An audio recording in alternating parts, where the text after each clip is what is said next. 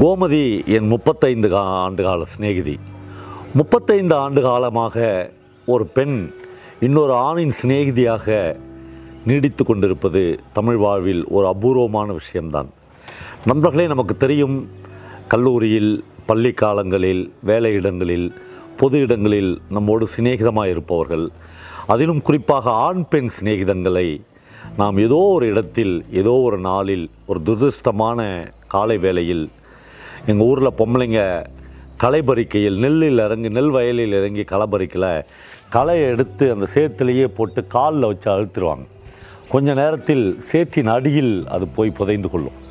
அந்த மாதிரி இந்த மாதிரியான நட்புகளை நாம் புதைத்து விட்டு நம்மை ஏதோ ஒரு லௌகீக வாழ்க்கைக்கு அல்லது மனைவிக்கு அல்லது பிள்ளைகளுக்கு என்று பொய் சொல்லி நாம் நம்மை அதில் கரைத்து கொள்வோம். வெளியில் பார்ப்பதற்கு நெல் செழித்து வளருவது மாதிரி தெரியும். ஆனால் அதான அடியில் உங்களுக்கு உரமேற்றி கொண்டிருப்பது உங்கள் நினைவில் உரமேற்றி கொண்டிருப்பது உள்ளே கால்களால் பெண்களின் கால்களால் அழுத்தப்பட்ட அந்த கலைகள் தான். அது ஏதோ ஒரு வகையில் நட்பு உரமாகி போகிறது.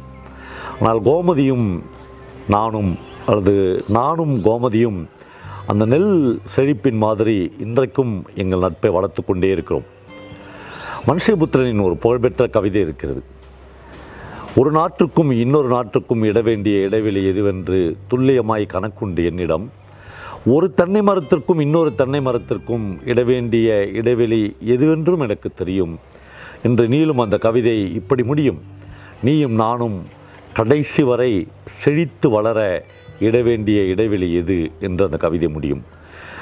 இது நட்புக்கு மட்டுமில்லை நண்பர்களே. ஒரு கணவும் ஒரு கணவனும் மனைவியும் ஒரு மகனும் அப்பாவும் ஒரு மகளும் அம்மாவும் எந்த இடைவெளியில் பயணித்தால் கடைசி வரையிலும் செழிப்பாய் வாழ்க்கையில் வளர முடியும் என்கிற கணக்கு நம்மில் பெரும்பாலானவர்களுக்கு தவறிவிடுகிறது. அதனால்தான் பெரிய பிரச்சனைகளும் குழப்பங்களும் பிரிவுகளும் விவாகரத்துகளும் என்னென்னவோ மன அளவில் விலகி இருப்பதும் இப்படி எது எதுவோ நடக்கிறது. ஆனால் இந்த முப்பத்தைந்து வருடங்களில் எனக்கும் கோமதிக்கும் அப்படி ஒரு சின்ன விரிசல் எங்கேயுமே நிகழ்ந்ததே இல்லை. இதோ நான் வந்து ஒவ்வொரு சென்னை புத்தக கண்காட்சிக்கு போகிற போதும் ஒரு பத்து நண்பர்கள் இருக்கிறார்கள். போட்டி போட்டுக்கொண்டு அவர்கள் வீட்டுக்கு எங்களை விருந்துக்கு அழைப்பார்கள். அது காலை விருந்தாக இருக்கலாம் அது மதியான உணவாக இருக்கலாம் அல்லது இரவு உணவுக்கு அழைக்கலாம். பாலுமகேந்திரா சாரில் ஆரம்பித்து நா முத்துக்குமார் ராம் பெயர் தெரியாத என்னுடைய வாசகர் பாலாஜி அம்ஜக்கரையிலிருந்து பாக்கியராஜ் என்கிற ஒரு புது சிநேகிதன் ஒரு ஃபோட்டோகிராஃபர் சிநேகிதன் என்று அந்த நீட்சி அதிகமாகிக் கொண்டே போகும். பலர் கூப்பிட்டு போகவே முடியாமலும் போகலாம். எல்லாவற்றையும் எல்லா அன்பையும் சேர்த்து குழைத்து தன்னுள் அடக்கிக் கொள்வது மாதிரி எங்களுடைய நண்பர்கள் வேளச்சேரி செந்தில்குமாரும் ராதையும் இந்த வருட புத்தக கண்காட்சியில் பதினைந்து நாட்களையும் அவர்களது ஆக்கி கொண்டார்கள். பதினைந்து நாட்களும் அவர்கள் வீட்டிலிருந்து கேரியர் கேரியராக சாப்பாடு கொண்டு வந்து கொடுப்பார்கள். அப்படி இந்த அன்பின் அடர்த்தியில் நாங்கள் வளர்க்கப்பட்டு கொண்டே இருக்கிறோம். ஒவ்வொரு புத்தக கண்காட்சியின் போதும் இடையில் ஒரு நாள் கோமதி வீட்டுக்கு கண்டிப்பாக சாப்பாட்டுக்கு போவோம். அப்படி போகும்போது அது பெரும்பாலும் பொங்கல் விடுமுறைகள் நாளாக இருக்கும். அந்த நாளில் ஒரு நாள் கோமதி வீட்டுக்கு போகிறேன் கோமதி ஒரு பொன்னிறமான வெயில் அதிகாலை வெயிலில் தன் குழந்தைக்கு சோறு ஊட்டி கொண்டிருக்கிறார் ரொம்ப அற்புதமான காட்சி அது யாராவது ஒரு நல்ல புகைப்படக்காரன் அதை ஒரு ஃப்ரேமுக்கு தகுந்த மாதிரி புகைப்படம் எடுத்து வீட்டில் மாட்டக்கூடும். அந்த குழந்தை அடம் பிடித்து ஓடிக்கொண்டே இருக்கிறாள். அந்த குழந்தைக்கு நான் தான் தாய்மாமன். அந்த குழந்தையின் பெயர் ஓவியா. அந்த குழந்தை கோமதியின் சொந்த குழந்தை இல்லை. நான் நான் அந்த குழந்தையை மூன்று நான்கு வருடங்களுக்கு முன்னால் கோமதிக்கு தத்தெடுத்து கொடுத்தேன்.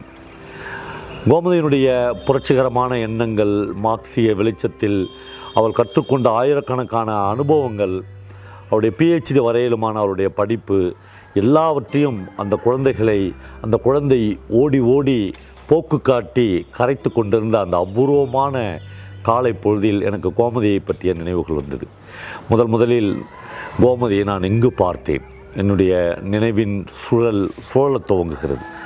திருவண்ணாமலையில் திருவண்ணாமலை அரசு கலைக்கல்லூரியில் தான் நானும் கோமதியும் நான் காமர்ஸும் கோமதி பாட்னியும் படித்தோம். நான் எங்கே படித்தேன்? நான் கல்லூரிக்கு போய் வந்து கொண்டிருந்தோம். கோமதி உண்மையிலேயே படித்து கொண்டிருந்தும் நான் இருந்த நாட்கள் அவைகள். இலங்கை போராட்டம் கொழுந்து விட்டு எரிந்து கொண்டிருந்த ஒரு தீ ஒரு தீ நாளில் கோமதி எங்கள் கல்லூரியினுடைய மதில் சுவத்தில் ஏறி நின்று ஒரு வீர ஆவேசமான உரை நிகழ்த்தி அந்த பெண்ணை நான் கவனித்து கொண்டே இருந்தேன். அந்த உரை முடிந்து கோமதி கீழே வந்தபோது நாங்கள் ரெண்டு பேரும் பேசிக்கொண்டே டீ குடிக்கப் போனோம். ரெண்டு பேருக்குமான முதல் அறிமுகம் தொடங்குகிறது. நான் சொல்கிறேன் நான் வந்து எஸ்எஃப்ஐயில் இருக்கிறேன். இந்திய மாணவர் சங்கத்திலிருந்து செயல்படுகிறேன். கோமதி என்னை அப்படியே அற்பமாக பார்க்குறாங்க பார்த்துட்டு சொல்கிறாங்க எனக்கு இந்த சாத்வீக போராட்டத்தில் எல்லாம் நம்பிக்கை இல்லை போவா. நான் மார்க்சிய லெனினிய இயக்கங்களோடு தொடர்பில் இருக்கிறேன். பேராசிரியர் ஆ மார்க்ஸ் என்னுடைய ஆசான்களில் ஒருவர். நான் செலுத்து போகிறேன். அந்த வயசில் காதலித்து ஒரு மூணு பேருக்கு லவ் லெட்டர் கொடுத்து நாலாவதோ ஒரு பையனை கட்டின்னு போகிற பொண்ணை தான் நான் வந்து பெரும்பாலும் சந்தித்திருக்கிறேன். ஆனால் கோமதி தன்னுடைய இருபது இருபத்தி ரெண்டாவது வயதில் ஒரு மார்க்சிய வெளிச்சம் தன் மீது முழுக்கப்பட ஒரு தீ மாதிரி எரிந்து கொண்டிருந்த அந்த நாட்கள் என்னை பயங்கரமாக சிலிர்ப்பூட்டுது. நான் வந்து அப்படியே பேசினே போகிறேன் கோமதி ஒரு ஓட்டு அரசியலிலிருந்து செயல்படுகிற இயக்கங்கள் எவ்வளோ அபத்தமானவைகள் என்று என்னை கோபமூட்டுகிற அளவுக்கு என் கூட பேசிக்கினே வராங்க. இப்படித்தான் கோமதியும் நானும் அறிமுகமானோம். வெவ்வேறு இயக்கங்களில் இருந்தாலும் வெவ்வேறு கொள்கைகளால் நாங்கள் ரெண்டு பேரும் ஒரே ஸ்திரப்படுத்த ஸ்திரப்படுத்தி இருந்ததாக தான் நான் எப்பொழுதுமே கருதுவேன். அப்போ வந்து ஒரு கழகக்கார இயக்குனர் என்று சொல்லப்படுகிற ஜான் ஆப்ரஹாமினுடைய தொடர்ச்சியாக ஒடிசா என்ற ஒடிசா என்ற ஒரு மூமெண்ட் வந்து கேரளாவிலிருந்து ஒரு ஆறு ஏழு நண்பர்கள் வந்து தெரு தெருவாக சின்னஞ்சிறிய கிராமங்களில் நகரங்களில் ஃபோட்டோ இது ஃபிலிம் போடுவாங்க. உலகின் மிகச்சிறந்த ஷார்ட் ஃபிலிம்லாம் எடுத்து வந்து போடுவாங்க. அப்படி இதோ நான் நின்று பேசினுகிற இதனுடைய பக்கத்து தெருவில் சாரோனில் ஒரு இரவை இரண்டு இரவுகள் அவர்களுக்காக ஃபிக்ஸ் பண்ணி நானும் கோமதியும் இயங்கி அந்த அந்த படங்களை போட்டோம். முற்போக்கு எழுத்தாளர் சங்கம் எங்களுக்கு மிகப்பெரிய துணையாக இருந்த காலம் அது. அப்படி போய் நாங்கள் அந்த படம் போடுகிற போது அந்த படம் போடனே தமிழ்நாட்டிலேருந்து ரெண்டு மூணு பசங்க வந்து அதோடு சேர்ந்துருந்தார்கள். படம் போட்டு முடிச்சுட்டு அன்றைக்கி இரவு எங்கள் வீட்டில் சாப்பிட்டுட்டு நான் வந்து என் பைக்கில் கூட்டின்னு போய் கோமதி அவங்க வீட்டுக்கு விட போகிறேன் விட போகும்போது கோமதி வந்து என் கூட பேசினே வராங்க. அதில் கேட்குறாங்க பவா அந்த ஒடிசா மூமெண்ட்டில் வந்திருந்தாங்களே அதில் அந்த பாண்டிச்சேரியிலேருந்து ஒரு பையன் வந்திருக்கான். அவன் பேர் என்ன அப்படின்னு கேட்குறாங்க நான் நினைவுபடுத்தி பார்த்துட்டு ஆமாம் அவன் பேர் அருணன். எனக்கு தெரியுமே வந்து சென்ட்ரல் கவர்மெண்ட்டில் எல்டிசியாக லோயர் டிவிஷன் கிளர்க்காக வேலை பார்க்குறாப்புல கோமதின்னு சொன்னேன். என்னன்னு தெரியல போ முதல் முறையாக அவனை எனக்கு பிடிச்சிருக்குது அப்படின்னு சொல்கிறாங்க ரொம்ப கேஷுவலாக இந்த பாயசம் எனக்கு ரொம்ப பிடிச்சிருக்குதுன்னு அவங்கள அந்த மாதிரி அப்போ தான் பார்க்குறாங்க அவங்க அருணனை. எனக்கு ரொம்ப பிடிச்சிருக்கு அந்த பையனை சொன்னாங்க. நான் திரும்பி பைக்லேருந்து திரும்பி பிடிச்சிருக்குதுன்னா அப்படின்னேன். இல்லை அவன் சம்மதிச்சானா கல்யாணம் பண்ணிக்கலாம். அவனுக்கு கல்யாணம் ஆயிடுச்சான்னு கேளுங்களேன்னு சொல்கிறாங்க எனக்கு பயங்கர குதூகலமான இரவு அது. ஏன்னா ஊரில் அப்போ திருவண்ணாமலையில் நானும் கோமதி என்னுடைய நண்பன் கருண் அவங்க மூணு பேரும் வெவ்வேறு சைக்கிள்குள்ளே கோமதியோடு சுற்றுவோம் பார்க்குறவங்களாம் நான் கேட்பான் டேய் ரெண்டு பேரும் அந்த பொண்ணு கூட சுற்றுறீங்க யார் அந்த பொண்ணை லவ் பண்ணுறீங்கன்னு கேட்பான் டே முண்டம் யாரும் லவ் பண்ணலடா. ஒரு பொண்ணு கூட சைக்கிளில் போனாவே உடனே அதை லவ் பண்ணுறதா அர்த்தமானலாம் கேட்டுன்னு இருப்போம். உண்மையான நட்பு என்னன்னு எனக்கும் கருணாவுக்கும் கரெக்டாக தெரிஞ்சிருந்த நாட்கள் அது. அப்போ கோமதிக்கு வந்து அப்படி ஒரு காதல் அப்படின்ற ஒரு விஷயம் வந்து மனசில் இருக்குதுன்றதே எனக்கு ரொம்ப சந்தோஷமாயிடுச்சு இந்த பொண்ணுலாம் எங்கடா காதலிச்சு கல்யாணம் பண்ண போகுது அப்படின்னு நினச்சிருந்த நாட்கள் அது. நான் அடுத்த நாள் நைட் எப்படா வரும்னு பார்த்துருந்தேன். அந்த அந்த நைட்டில் வந்து மறுபடியும் வர இரண்டாவது நாள் படம் போடுறாங்க. நல்லா ஞாபகம் இருக்குது. இது கிளாஸ் என்ற ஒரு படம் அன்றைக்கி போடுறாங்க. ஒரு ஷார்ட் ஃபிலிம் அது என்னென்னா ஒரு கண்ணாடி கு- குழம்பு மாதிரியான கண்ணாடி. இது வந்து ஒரு ஒரு மிஷினில் போகும். ஒரு சுவிட்சை அழுத்தினோடனே ஆயிரம் டீ கப்புகள் வந்து கீழே விழும். அப்படியே ஒரு ஒரு கப்பாக வந்து விழும். ஒருத்தன் வந்து இப்படி போடும்போது அந்த மிஷின் ஏதோ கொஞ்சம் திரும்பி கொஞ்சம் வளைஞ்சிரும். அப்படி அதை போய் நிறுத்துறதுக்குள்ளே அந்த ஆயிரம் கப்புகளும் வளைஞ்சி வந்து விழுந்துடும் அதுதான் ஒரு மனுஷனுக்கும் ஒரு மிஷினுக்கும் உள்ள வேறுபாடு மனுஷன் வந்து கையில் பானை செய்கிறான்னு வச்சுங்களேன் ஒரு பானை வளைஞ்சிடுச்சுன்னா அவன் அதை தட்டி அதை சரி பண்ணி அதை அழகான இன்னொரு பானையாக மாற்றி விடக்கூடும். அதனால் ஒரு மிஷின் மோல்டில் செய்கிற விஷயங்கள் இப்படித்தான் அப்படி ஒரு சின்ன தவறு நடந்தால் ஒரு மனித தவறோ ஒரு இயந்திர தவறோ நடக்கும்போது ஆயிரக்கணக்கான பெரும் தவறுகள் வந்து நிகழும். அந்த படம் முடிஞ்ச அடுத்த செகண்ட் நான் அப்படியே லேசாக அருணன் மேலே தோல் மேலே கைப்பட்டு அருணன் இந்த சர்ச் வரலும் போயிட்டு வரலாம் வரீங்களா? அப்படின்னு கேட்டேன்.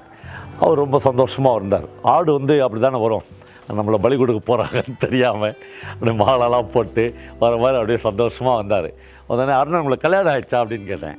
இல்லையே ஏன் கேட்குறீங்க அப்படின்னாரு. இல்லை உங்கள் குடும்பத்தை பற்றி சொல்லுங்கண்ணே. நான் பாண்டிச்சேரி ஒரு தம்பி இருக்கான் ஒரு தங்கச்சி இருக்கா? அப்படிலாம் சொல்கிறாரு ஏன் இன்னும் கல்யாணம் பண்ணிக்கல? ஏங்க இது நாங்கள் கேள்வி. திடீர்னு படம் பார்த்துருந்தோம் உண்மை ஏன் கல்யாணம் பண்ணிக்கல? நாங்கள் பதில் சொல்கிறது கல்யாணம் பண்ணிக்கல ஒரு நல்ல பொண்ணு வாச்சிச்சுன்னா கல்யாணம் பண்ணிக்கலாம். அதுனா நல்ல பொண்ணு? யாராவது ஒரு பொண்ணு நம்மளை கல்யாணம் பண்ணிக்கலாம் தாராளமாக பண்ணிக்குவேன்னு சொன்னார்.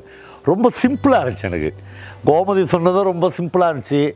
இதெல்லாம் ந- நினைவா கனவான்னு தெரில டக்குன்னு நான் அவர் பிடிச்சி என் கூட அந்த கோமதின்னு ஒரு பொண்ணு இருக்காங்களா அவங்கள பற்றி என்ன நினைக்கிறீங்க? என்னங்க இது நீங்கள் நீங்கள் தப்பு தப்பாக கேட்குறீங்கன்னா நினைக்கிறேன் அவங்க உங்கள் கூட நிற்கிறாங்க நம்ம படங்களுக்கெல்லாம் வந்து ஒர்க் பண்ணுறாங்க அவங்க அம்மாவோட அவங்க இருக்காங்க. அவங்க அப்பா இல்லைன்னு தெரியும். இவ்வளோ தான் எனக்கு தெரியும்னார் உடனே ஒன்றும் இல்லை நான் கோமதி உங்களை ரொம்ப பிடிச்சிக்குதுன்னேன் அருணனை வந்து நான் அப்படி பார்த்ததே இல்லை. அப்படியே முகம்லாம் செவக்க அப்படியே வெக்கமேறி அப்படியேங்க என்ன பிடிச்சிக்குதான்னு கேட்டார். அதாவது என்னெல்லாம் பிடிச்சிக்குதான்ற மாதிரியான டோன் அது. ஆமாம் அருணன் அப்படின்னு நான் தாராளமாக கல்யாணம் பண்ணிக்கிறேன். சொன்னால் அவர் இன்றைக்கி நைட்டே கல்யாணம் பண்ணிக்கிறதுக்கு ரெடியாக இருந்தார். பொறுத்தலைவா ஒரு ஒரு வாரமாச்சும் ஆகட்டுன்னு அடுத்த நாள் அவங்க வீட்டில் போய் அவங்க அம்மாட்ட பேசினேன். அவங்க அம்மாவுக்கு வந்து ஒன்றுமே புரியல. எதுவுமே எதிர்க்கலை அவங்க. அந்த தம்பி என்ன ஜாதி வந்து என்ன மதம் அவங்க வீட்டில் சொத்து பத்துக்குதா அவனுக்கு சொந்த வீடுக்குதா சொந்த காருக்குதா அவன் டை கட்டுவானா ஷூ போடுவானா அதெல்லாம் எதுவுமே அவங்க அம்மா கேட்கல அவங்க நான் சொல்ல சொல்ல அப்படியே ஒரு ஒரு மாதிரி நெகிழ்வான தருணத்தில் கிச்சனுக்கு போனாங்க. என்னம்மா பதில் சொல்லாத பாருங்கண்ணே இருப்பா வரேன் அப்படின்னு போனாங்க. கொஞ்ச நேரத்தில் ஒரு பருப்பு டப்பாவை திறந்து ஒரு ரெண்டாயிரம் ரூபாய் எடுத்துன்னு வந்து என் கையில் கொடுத்தாங்க. கொடுத்து பவா கோமதி கல்யாணத்துக்காக நான் சேர்த்து வச்சுக்கிற பணம்பா. எப்படியாவது அவள் கல்யாணத்தை முடிச்சு கொடுத்துருந்தாங்க. நானே ரொம்ப சின்ன பையன். நானே அப்போலாம் கல்யாணம் ஆகலை. உடனே என்னடா இது இவ்வளோ பெரிய கல்யாணத்தை நம்மளை நடத்தி வைக்க சொல்கிறாங்க அப்படின்னு தோணி ரெண்டாயிரம் ரூபாய் எடுத்துன்னு போய் அப்போ நான் டேனிஷ் மிஷன் ஸ்கூலில் வந்து டெம்பரவரி கிளர்க்காக வேலை பார்த்துருந்தேன். எங்கள் ஹெட்மாஸ்டர்கிட்ட எங்கள் அசிஸ்டன்ட் ஹெட்மாஸ்டர் ஆல்ஃபர்ட் சார்கிட்ட சொல்லி சார் என் ஃப்ரெண்டு கல்யாணம் சார் நம்ம சென்ட்ரல் ஹாலை கொடுக்குறீங்களா சார்னு கேட்டேன். அவர் நான் எது கேட்டாலும் கொடுப்பாரு. டக்குன்னு வந்து அந்த சென்ட்ரல் ஹாலை வாங்கி அப்போ வேட்டி கட்டிக்கின்னு காசு விஸ்வேஸ்வரன் ஒரு பையன். வந்து வயலின் கையில் வச்சுன்னு எப்பயும் சுற்றுவான் நேராக அவங்க வீட்டுக்கு போய் சைக்கிளில் நின்று விஸ்வேஸ்வர் அங்கே வா. நீ வயலின்லாம் நல்லா கற்றுக்கினியான்னு கேட்டேன். இப்போ தான் நான் வந்து ப்ராக்டிஸ் பண்ணுறேன் அப்படின்னா. சரி வா ப்ராக்டிஸ் பண்ணுறேன்னு யார்ட்டையும் சொல்லாத. நீ நல்லா வாசிக்கிற அப்படின்னு கூட்டின்னு போய் அந்த அந்த கல்யாண ரிசப் சாயங்காலம் ஆறு மணிக்கு கல்யாணம். பேராசிரியர் கல்யாணி இப்போது க பிரபா கல்விமணின்னு சொல்கிறல்ல சு அகரம் சேர்ந்து பழங்குடி இருளர்களுக்காகலாம் பயங்கரமாக ஒர்க் பண்ணுற அந்த போராளி கல்யாணி தான் அதனுடைய தலைமை. அப்படியே வந்து அவர் வந்து ஒரு வீர ஆவேசமான உரையாற்றார். கோமதி அவங்க அம்மா வந்து அப்படியே கண்ணீரும் கம்பளியுமா என்கிட்ட ஒரு ரிப்போர்ட் சொல்கிறாங்க என்னென்னா இப்போ நான் எவ்வளோ கேட்டு பார்த்துட்டேன். அந்த பொண்ணு தாலி கூட கட்டிக்க மாட்டேன்து சரிப்பா நான் அது கூட ஒத்துக்கிறேன். கொஞ்சம் பூ வச்சுக்க சொல்லம்பா. அதில் போய் என்ன பாருதுன்னு கோமதிகிட்ட கேட்டேன். கோமதி நாங்களாம் இவ்வளோ செய்கிறல்லப்பா ஒரு பூ மட்டும் வச்சுங்களேன்னு. அதெல்லாம் முடியாதுப்பா. எனக்கு பூவே பிடிக்காதுன்னுச்சு சரிப்பா விடுங்கம்மா அப்படின்னு சொல்லிட்டேன். அப்புறம் வந்தவங்களுக்கெல்லாம் சாப்பாடு போடணும்ல. ஒரு நூறு பேர் வந்துக்கிறாங்க. அப்போ எங்கள் ஊரில் வந்து ரெட் ரோஸ் அப்படின்னு ஒரு கேக் அறிமுகமாச்சு. நல்லா உள்ள பன்னு மாதிரி இருக்கும். அது உள்ளே வந்து நல்ல ரெட் ரோஸ் மாதிரி அதனுடைய இது இருக்கும். அதை வந்து நூறு பேருக்கும் வாங்கிட்டோம். அது ஒன்று வந்து ரெண்டு ரூபாயோ மூணு ரூபாயோ. மொத்தமே முந்நூறுரூபா தான் அது. அது ஒரு பிளைன் கே கேக்கு கொஞ்சம் காராபுந்தி மிக்சர் அதெல்லாம் கொடுத்து ஒரு டீ கொடுத்தோம். கல்யாணம் முடிஞ்சிச்சு. வெற்றிகரமாக காசு விசேஷரை நம்மளை கூப்பிட்டாலும் கூப்பிட்டாங்க. முதல் மேடைன்னு அப்படியே வாசித்து தள்ளிட்டான். விநாயகனே வினை தீர்ப்பவனேன்னு அது வந்து ஒரு புரட்சிகர கல்யாணம். அவன் விநாயகன்லேருந்து ஆரம்பிக்கிறான். ஆரம்பிப்போ விநாயகர் உள்ள வரட்டும் மார்க்சீத்துக்குள்ளே நடிச்சு அப்படியே விட்டு கல்யாணம்லாம் முடிஞ்சிச்சு போய் வீட்டுக்கு போய் அருணனையும் கோமதியும் நான் தான் கூட்டின்னு போய் அவங்க வீட்டில் விட்றேன். அவங்க அம்மா அப்படியே கண் கலங்கி நிற்கிறாங்க பா வாழ்க்கையில் அண்ணன் தம்பி இல்லாத பொண்ணு பாது நான் ஏதோ காரணங்களால் எங்கள் வீட்டிலேருந்து வெளியே வந்துட்டவ. ஒரு கல்யாணத்தை இவ்வளோ சிம்பிளாக முடிச்சிட்டே தம்பி அப்படின்னாங்க. சொல்லி நான் மறக்காமல் ஆறுநூறுபா மிச்சம் மிச்சம் பண்ணி அவங்ககிட்ட கொடுத்துட்டேன். ஆயிரத்தி நானூறுரூபாயில் கோமதியினுடைய கல்யாணம்லாம் முடிஞ்சிடுச்சு இதெல்லாம் நடக்கும். நாம் வந்து ஒரு கல்யாணத்துக்கு ஒரு எஸ்டிமேட் போட்டு பத்து லட்ச ரூபாய் எஸ்டிமேட் போட்டு மி ஊர்லேயே மிகப்பெரிய கல்யாண மண்டபத்தை ஒரு வருஷத்துக்கு முன்னாடியே ஃபிக்ஸ் பண்ணி அவங்களுக்கு என்னென்ன டிஷ் போடுறது யார் யாரெல்லாம் சிறந்த இசையமைப்பாளர்கள் யாரெல்லாம் மிகச்சிறந்த உணவு வல்லுநர்கள்னு கணக்கு போட்டு போங்கடா டே சும்மா ஆயிரத்தி ஐநூறுரூபாயிலையும் கல்யாணம் பண்ணி நல்லா தான் வாழ முடியும் அப்படின்னு தான் தோணுச்சு எனக்கு. அப்போ ரொம்ப நல்லா தான் இருக்காங்க. கோ- அருணன் வந்து இப்போது ஆல் இண்டியா ரேடியோவில் வந்து ப்ரோக்ராம் எக்ஸிக்யூட்டிவாக வேலை பார்க்குறாரு. கோமதி வந்து பிஹெச்டி முடித்து அந்தமானில் போய் தாவரவியலில் பிஹெச்டி முடித்து ஒரு சயின்டிஸ்டாக தன்னுடைய ப- தன்னுடைய வாழ்க்கையை தொடங்கினாங்க. நிறைய பேர் இப்போ மெட்ராஸில் சொந்தமாக வீடு வச்சுருக்காங்க கார் வச்சுருக்காங்க எல்லாம் வச்சுருக்காங்க. நான் எப்பயாவது போகும்போது கோமதியும் அருணனையும் பார்ப்போம். ஆனால் என்னென்னா ஒரு சின்ன வருத்தமும் எனக்கு இருந்துச்சு. கல்யாணத்துக்கு பிறகு இந்த இருபத்தைந்து இருபத்தாறு வருடங்களில் கோமதியும் அருணனும் தன்னுடைய வாசிப்பை ரொம்ப குறைச்சிக்கினாங்க. அப்புறம் அவங்கக்கிட்ட இந்த ஏராளமான புத்தகங்கள் வரும்னு நினச்சேன். அது வராத போயிடுச்சு. ஆனால் அந்த கடல் உள்ளுக்குள்ளே அவங்கக்கிட்ட எரிஞ்சுனே இருந்துச்சு. நான் அருணெல்லாம் புத்தகங்கள் போடலையே ஒழிய பயங்கரமாக விவாதத்துக்கு தயாராகி பேசிக்கொண்டே இருப்பார். தமிழ்நாட்டில் இருக்கிற எல்லா இலக்கியவாதியோடும் ஒரு All India Radio program executive என்கிற முறையை தாண்டி அவருக்கு நட்பு இருந்தது. பிரபஞ்சனோடலாம் மிக பெரிய அடர்த்தியான நட்பு ரெண்டு பேருக்கும் இருந்துச்சு. ரெண்டு பேரும் ஒரே ஊர்க்காரர்கள். அப்படிலாம் அவங்களோட இருப்போம். நாங்கள் போகும்போது சாப்பிடுவோம். அப்புறம் எல்லோரும் சேர்ந்து இங்கே திருவண்ணாமலை எங்கள் நிலத்துக்கு பக்கத்தில் கோமதி ஜெயமோகன் நா முத்துக்குமார் எல்லோரும் சேர்ந்து ஒரு கூட்டாக ஒரு நிலம் வாங்கியிருக்காங்க. ஒரு மூன்றரை ஏக்கரில் ஒரு சின்ன வீடு அதுக்குள்ளாக ஒரு கிணறு ஒரு ஆர்கானிக் விவசாயம் பண்ணுற இடமா இருக்கும். கோமதி ஒரு அபூர்வமான ஆள் தான். ஒரு ரஃப்பாக இருக்கும் பூ கூட வச்சுக்க மாட்டேன் அப்படின்ற ஒரு ரஃப் தன்மை இருக்கும். ஆனால் இதை தாண்டி கோமதி கிட்ட ஒரு வேறு ஒரு ஏரியா இருக்கும். திடீர்னு எனக்கு ஃபோன் பண்ணுவாங்க. போவா வீட்டில் அரிசி ஆயிடுச்சு போவா அரிசி இந்த அத்தையா கொடுத்து அனுப்புங்கன்னு சொல்லுவோம் அப்புறம் சைலஜாவுக்கு ஃபோன் பண்ணி சைலஜா வீட்டில் வந்து பருப்பு இல்லை உங்கள்கிட்ட தோரம் பருப்பு இருக்கா? கொஞ்சம் கொடுத்து அனுப்புங்களேன் அப்படின்னு சொல்லுவோம் திடீர்னு எனக்கு ஒரு நாள் ஃபோன் பண்ணி பாபா காசுக்கு ரொம்ப கஷ்டப்படுறீங்களான்னு. என்றைக்குமே காசுக்கு கஷ்டப்படுற ஆள் தான் நான். எவ்வளோ காசு கொடுத்தாலும் அதை வந்து சேர்த்து வச்சுக்க தெரியும் பிரபஞ்சன் அதே மாதிரி தான். நீங்கள் பிரபஞ்சங்கிட்ட ஒருத்தர் 50000 ரூபா கொடுத்தீங்கன்னா அந்த நிமிஷத்துலேருந்து அதை எப்படி செலவழிக்கிறதுன்னு ஆரம்பிப்பார். ஒரு ரூபா கூட வீட்டுக்கு எடுத்துன்னு போக மாட்டார். மொத்தத்தை செலவழிக்கணும்னு தோணும். அது ஒரு சிலரோட கேரக்டர் தான் அது. எனக்கு எவ்வளோ பணம் யாராவது கொடுத்தாலும் நான் அதை வாங்கிக்குவேன். வேணான்னே சொல்ல மாட்டேன். வாங்கி பாக்கெட்டில் வச்சு செலவழிப்பேன். அதுக்கு வந்து ஏராளமான நண்பர்கள் இருக்காங்க. ஏராளமாக உதவி செய்ய வேண்டியவங்க இருக்காங்களே தோணும். கோமதி இந்த மாதிரி சமயத்தில் என்னை டெம்ப் பண்ணுற மாதிரி பணம் எதாவது வேணுமா போவானும் ஒரு தடவை கூட நான் வேணான்னு சொன்னதே இல்லை. ஒரு பத்தாயிரம் ரூபாயிலேருந்து அதிகபட்சமாக ஐம்பதாயிரம் ரூபாய் வரல என்னுடைய அக்கௌண்ட்டில் கோமதி வந்து பணம் அனுப்பிச்சிருக்காங்க. ஆனால் என்னென்னா வட்டி வாங்க மாட்டாங்களே வழியை கராராக அந்த கடைசி காசு திருப்பி வாங்குவாங்க. எனக்கு ரொம்ப பிடிச்சிருக்கும் அது. எனக்கு வந்து அவங்க ஒரு நாளும் யாசகம் கொடுக்க மாட்டாங்க இலவசமாக கொடுக்க மாட்டாங்க. ஒரு நண்பனுக்கு ஒரு சட்டை வாங்கி கொடுப்பாங்க அது வேற. ஆனால் பணம் வந்து அவங்க திருப்பி கரெக்டாக வாங்குவாங்க. எனக்கு அந்த கரார்னஸ் ரொம்ப பிடிச்சிருக்கும். ஒரு நாள் சின்ன குழந்தைய மானசி அவங்க வீட்டுக்கு கூட்டின்னு போகிறோம் ஒரு புக் ஃபேர் அப்போ. அந்த மானசி அநியாயத்துக்கு அவங்க மேலே விழுந்து புறாண்டி அவங்கள தலையை பிடிச்சி இழுத்து கண்ணாடியை கழட்டி ரொம்ப பிடிச்சிச்சு. முதல் முறையாக தனியாக கோமதி வந்து என் கையை பிடிச்சி கேட்டாங்க. பவா எனக்கு ஒரு குழந்தையை தத்தெடுத்து கொடுங்க ஏங்க நான் எத்தனை தடவை சொன்னேன் நீங்கள் வந்து உங்கள் கல்யாண வாழ்க்கையில் ஒன்று ரெண்டு குழந்தைங்க பெற்றுக்கணுன்னு அது ஏதோ உங்கள் புரட்சிகர வாழ்க்கைக்கு ரொம்ப தடுக்க த தடுப்பாக இருக்கும்னு நினச்சி நீங்கள் மிஸ் பண்ணிட்டீங்கன்னு. போன காலத்தை பற்றி விட்டுருங்க போவா. குழந்தை வந்து ஏன் இப்போ வயிற்றில் பிறந்தாதானா? யாராவது ஒரு குழந்தை எனக்கு தத்து எடுத்து கொடுங்கன்னாங்க. நான் தான் எங்கள் ஊரில் டெரிடோஸ் ஹோம் செழியன் அப்படின்னு ஒருத்தருக்கார் அவர்கிட்ட பேசி லீகலாக ஒரு வருஷம் வெயிட் பண்ணி ஒரு குழந்தைய கோமதிக்கு தத்து எடுத்து கொடுத்தேன். இந்த குழந்தைக்கு பேர் வந்து ஓவியா. அவள் தான் இப்போ அவங்களுடைய எல்லாமும் அவங்களுடைய நாட்களை அவருடைய ஒரு நாளின் ஒவ்வொரு நிமிடத்தின் இனிமையை ஓடியா ஓ- ஓடு ஓடி ஆடி கோமதி கழித்து கொண்டிருக்கிற அந்த அபூர்வமான நிமிடங்களை நான் பார்த்து கொண்டே இருக்கிறேன். அப்படியே எனக்கு வந்து ஃப்ளாஷ்பேக்கில் டக்குன்னு போய் திருவண்ணாமலை கலைக்கல்லூரியில் இலங்கைக்காக ஈழத்திற்காக அப்படியே சோ- மதில் சோத்தின் மேல் ஏறி ஒரு புரட்சிகரமான குரலில் முழங்கின கோமதி ஞாபகம் வருகிறாள். அந்த பெண் தான் இது. ஆனால் பல பேர் வந்து தங்களுடைய வாழ்க்கையில் இந்த தீயை அணைய விட்டு விடுகிறார்கள். ஒரு சின்ன ப பருப்பு சாம்பார் வைக்கிற அடுப்புகளில் அது வந்து இந்த தீயை அணைச்சிடுது. பல பெண்கள் திருமணத்திற்கு முன் கல்லூரி காலங்களில் பள்ளி காலங்களில் அல்லது பணிபுரிந்த ஆரம்ப நாட்களில் எவ்வளவு தீ மாதிரி இந்த சமூகத்தில் இருந்திருக்கிறார்கள்.